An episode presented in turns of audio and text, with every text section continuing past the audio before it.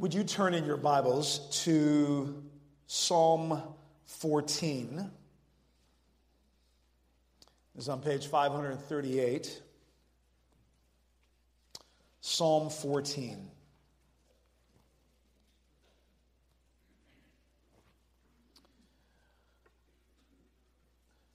The fool says in his heart, There is no God.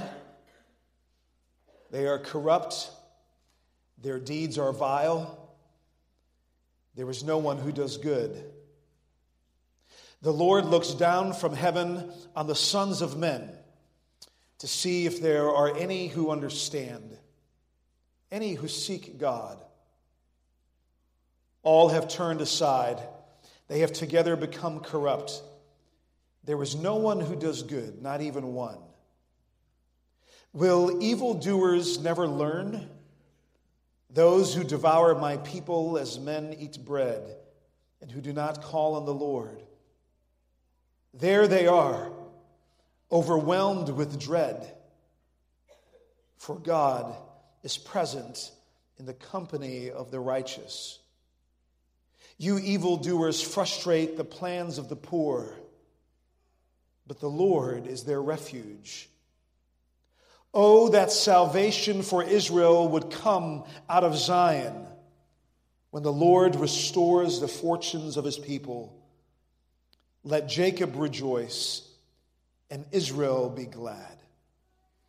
The word of the Lord.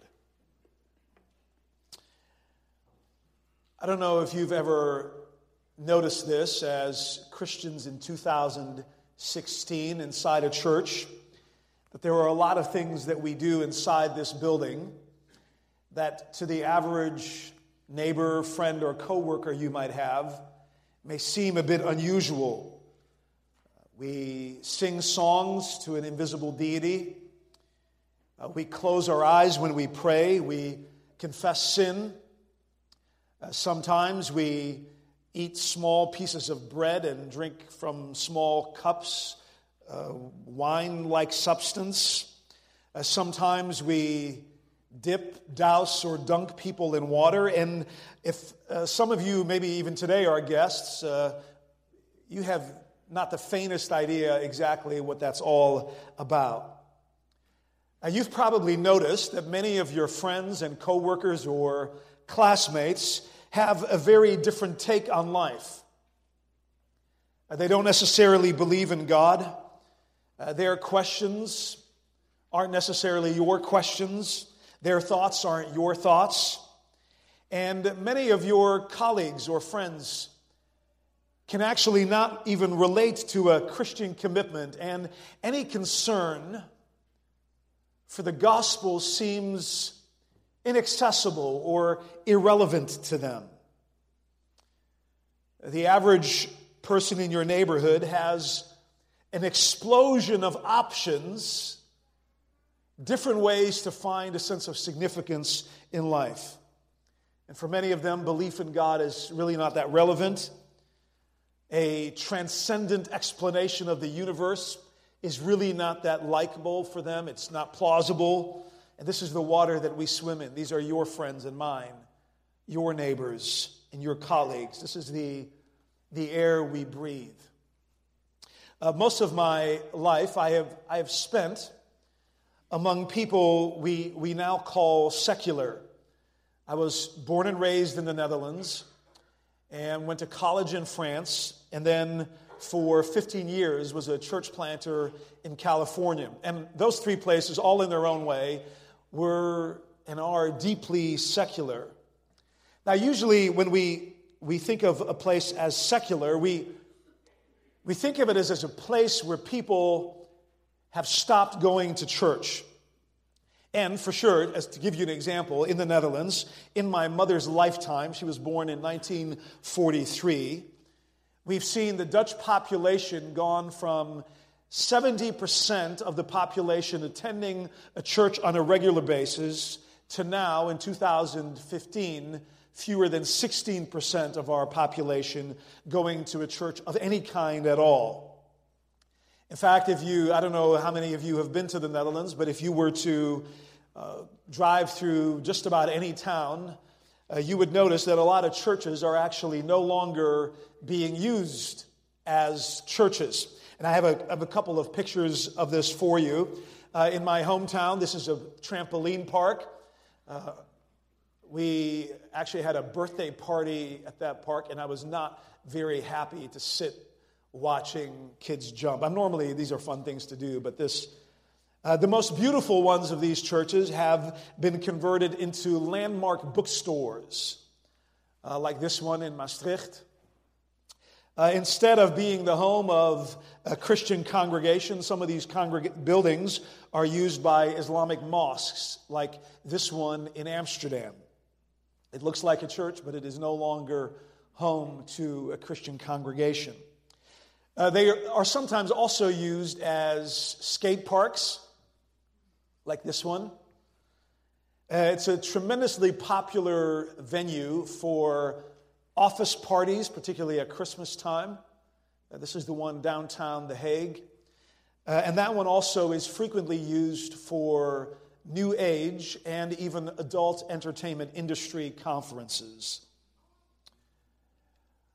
But one of the things that you, you notice when you encounter secular people in secular places, it is not only that people have stopped going to church or have started using churches for different purposes, it is that people really no longer feel any reason to believe in God. They no longer believe that God is real. And this is actually something that we even found in churches in the Netherlands, even with some of my minister colleagues. Uh, one, one denomination in the Netherlands featured a, a nationwide campaign to appeal to a secular audience. And they used slogans like this my God lets me be me. My God allows me to think for myself. My God never forces me to do anything. And this one, my God doesn't do dogma.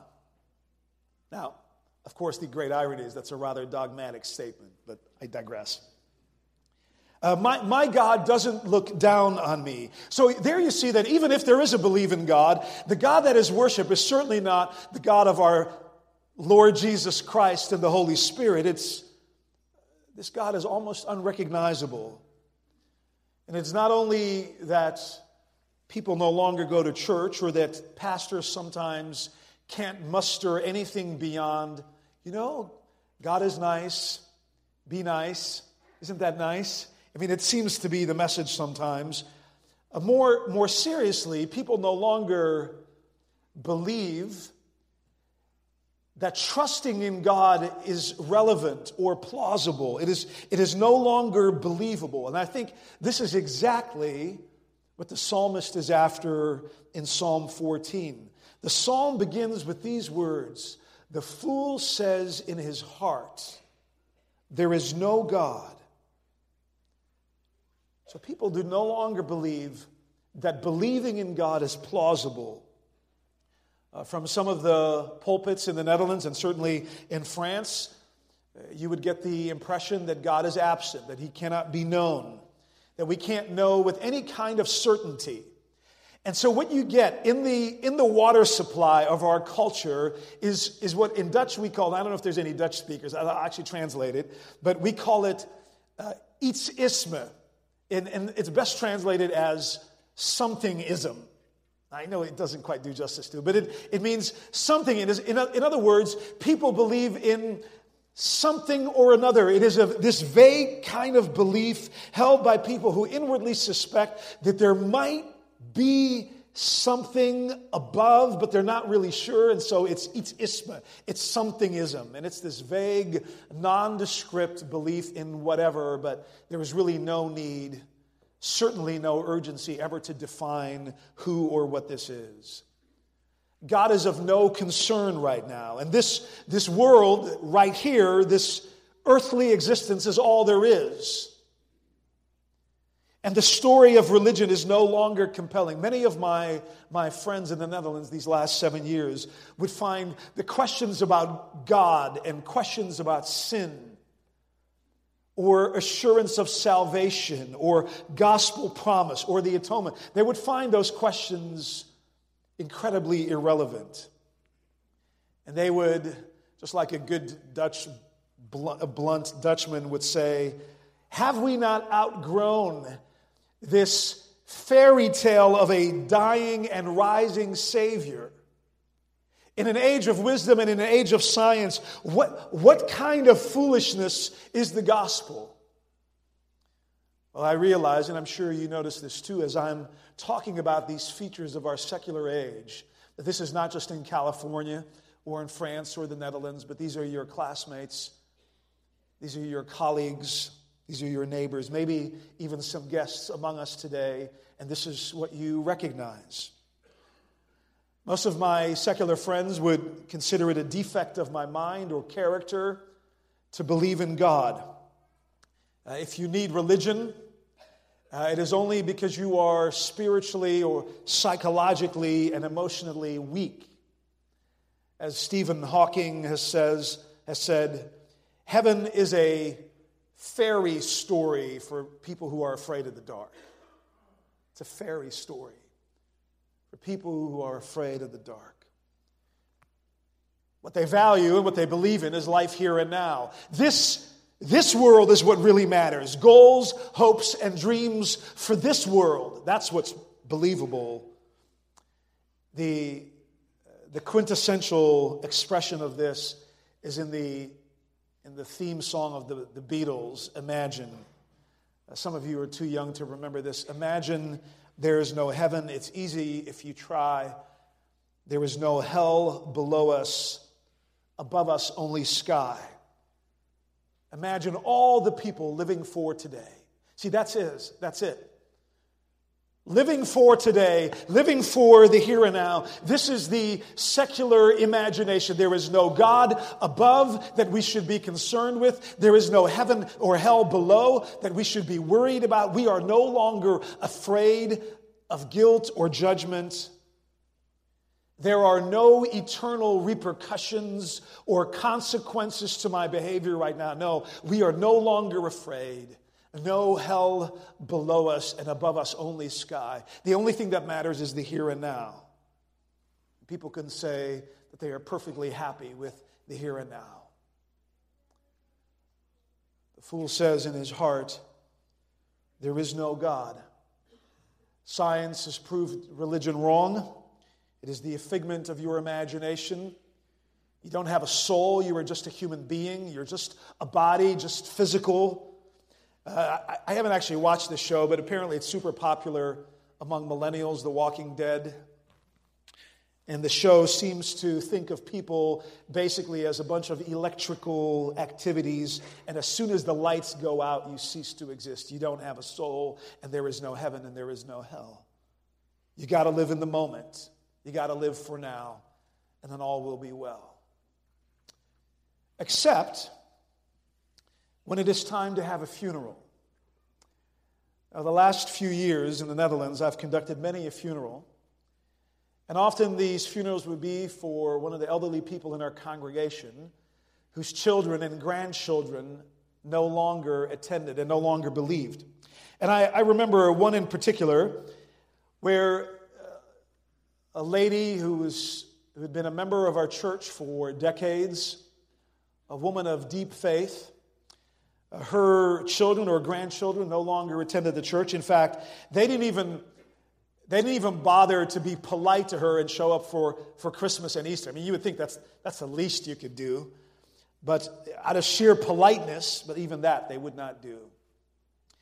So when it came time to plan the funeral, I could tell pretty quickly uh, that the family had zero interest in having me play any part whatsoever in this funeral.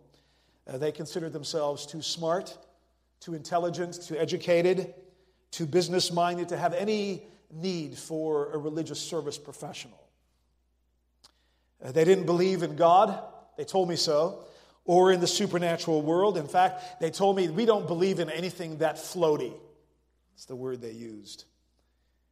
They had no interest and having a religious ceremony. And frankly, they told me in no uncertain terms that they really had no use for me in this service. And they really only allowed me to play a small part in the funeral service out of respect and deference to their mother. I couldn't believe what I saw at this particular funeral, especially for a woman of faith. I would have expected them at least to choose the hymns that she'd been singing her entire adult life. But instead, I about fell off my chair. Instead, they, they played, as the, imagine this there's this casket coming out at this funeral home, and the music piped in is Que Sera, Sera.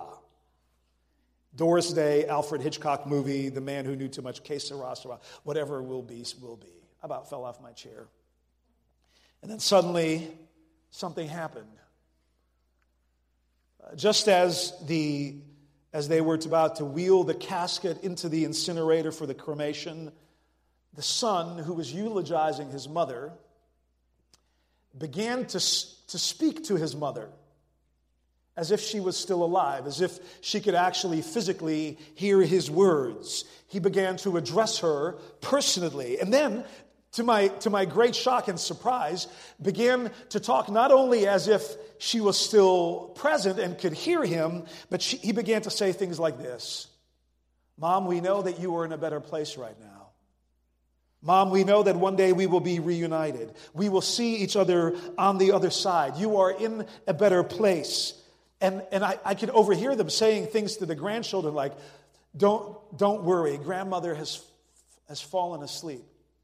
And inside, I'm thinking, okay, the, the, fool says in his heart there is no God. So deep down, there is this belief that God does not exist. But right here, in the cross currents of grief and tragedy, there is this restlessness. They are wondering there's got to be something more, and they are, they are reaching out for something on the other side. So, so I'm sitting there in befuddled silence, like, okay, what, why are they talking to these kids about the other side? This sounds floaty to me now. What is this inconsistent mumbo jumbo? What are you going to say to the kids? Grandma's fallen asleep. When is she waking up? She's in a better place. What better place than right here with us? How do you explain this?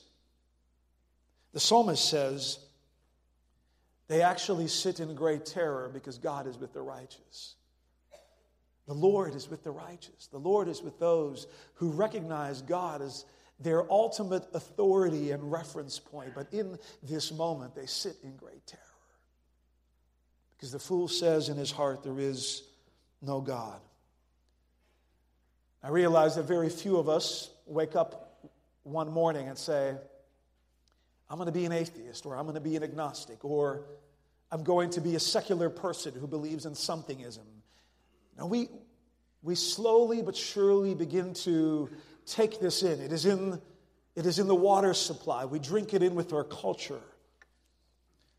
Notice that the psalmist says, the fool says it in his heart. He, he or she may not actually even verbalize, say out loud, or profess as a creed that they don't believe in God, but for all practical purposes, they have no use for God in their way of life.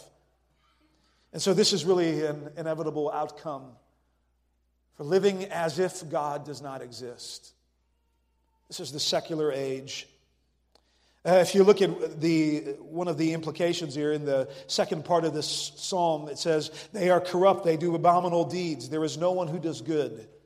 The Lord looks down from heaven on the children of man to see if there are any who understand, who seek after God. They have all turned aside. Together they have become corrupt. There is no one who does good, not even one. And here you see the psalmist connects their indifference towards God directly to the way that they treat the poor. He connects their belief in God or their unbelief in God to evil doing. They're ruthless. And here we see, of course, that our habits of thought, at one time or another, in the long run, affect the way we live you actually see that secularism is more than just not going to church, it is a lifestyle, it is a way of life. It reminds me of Fyodor Dostoevsky's famous line if God does not exist, everything is permitted. When we live as if God does not exist, you can do whatever you want with your life in the here and now.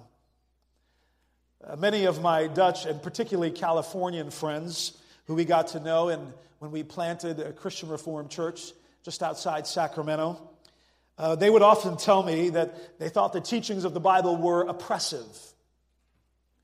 And its teachings about ethics and sexuality and human origins were regressive and backwards, and we have to get rid of them.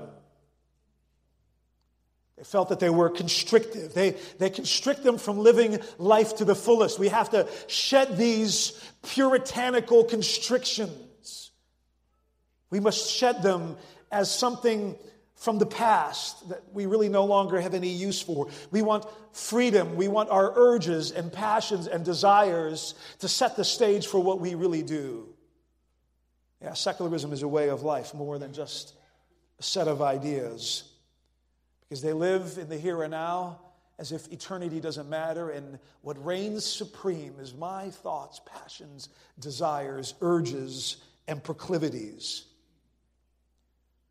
And this way of life, living as if God does not exist, shows up in what you think and what you do with your money and how you parent and how, if, and when you marry and who.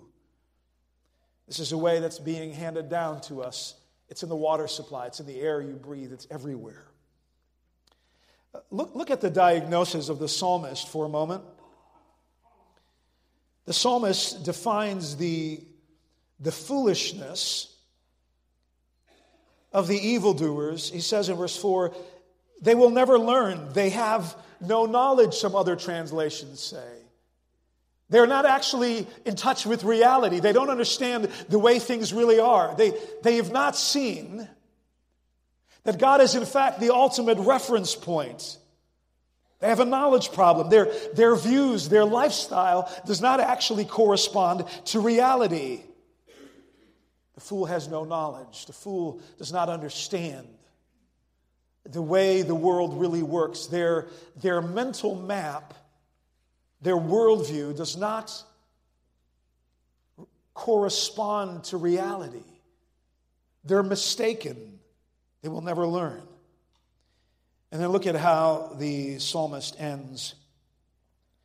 Oh, that salvation for Israel would come out of Zion. When the Lord restores the fortunes of his people, let Jacob rejoice and Israel be glad. Do you notice this shift? The psalm begins with the fool says in his heart, There is no God. There's no use for God. Impractical living, thinking, doing, spending, loving, marrying. And then there is this shift. There is this new beginning.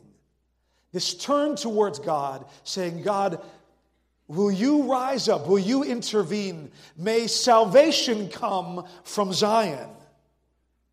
And here you see that even though the psalmist doesn't quite yet know how this is going to turn out, he does not yet have 2020 vision. He is, he is looking for help from Zion. He is looking for assistance from God's holy hill. He is waiting for God to act. He is waiting for God to intervene. You notice a shift here. This is a, this is a radical new starting point. God is going to act. He hasn't yet definitively, but the psalmist had a sure hope and a deep knowledge of this. At some point or another, God is going to decisively, once and for all, act, and He is going to restore the fortunes of Israel, and He is going to bring salvation from Zion. God is going to act decisively. Of course, much later, we know exactly how and where and through whom God has acted decisively. Help from Zion came through the Lord Jesus Christ.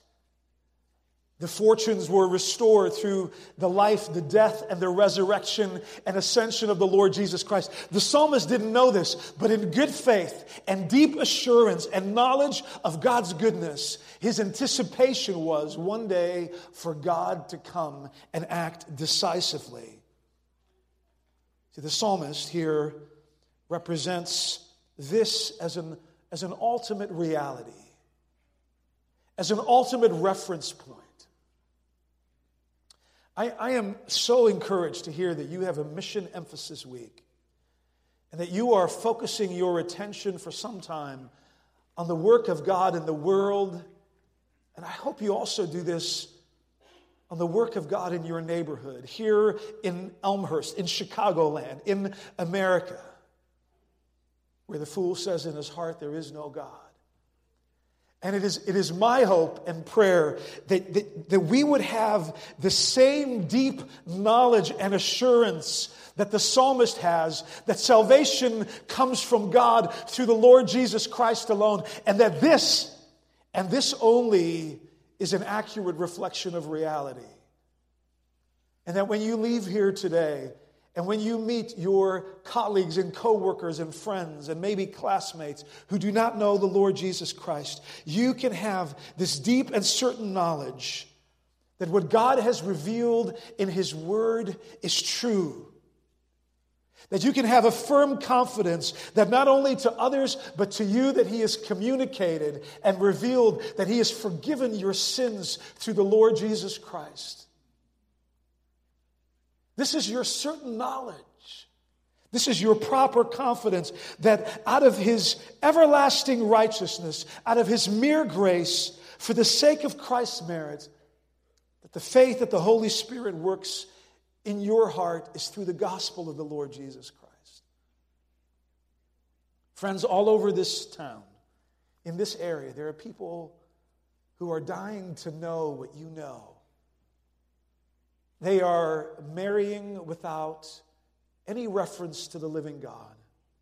They are burying their mothers and fathers and grandmothers and grandfathers without any awareness that there is someone above. May God use you to winsomely and lovingly and patiently bear witness to the knowledge of salvation through the Lord Jesus Christ.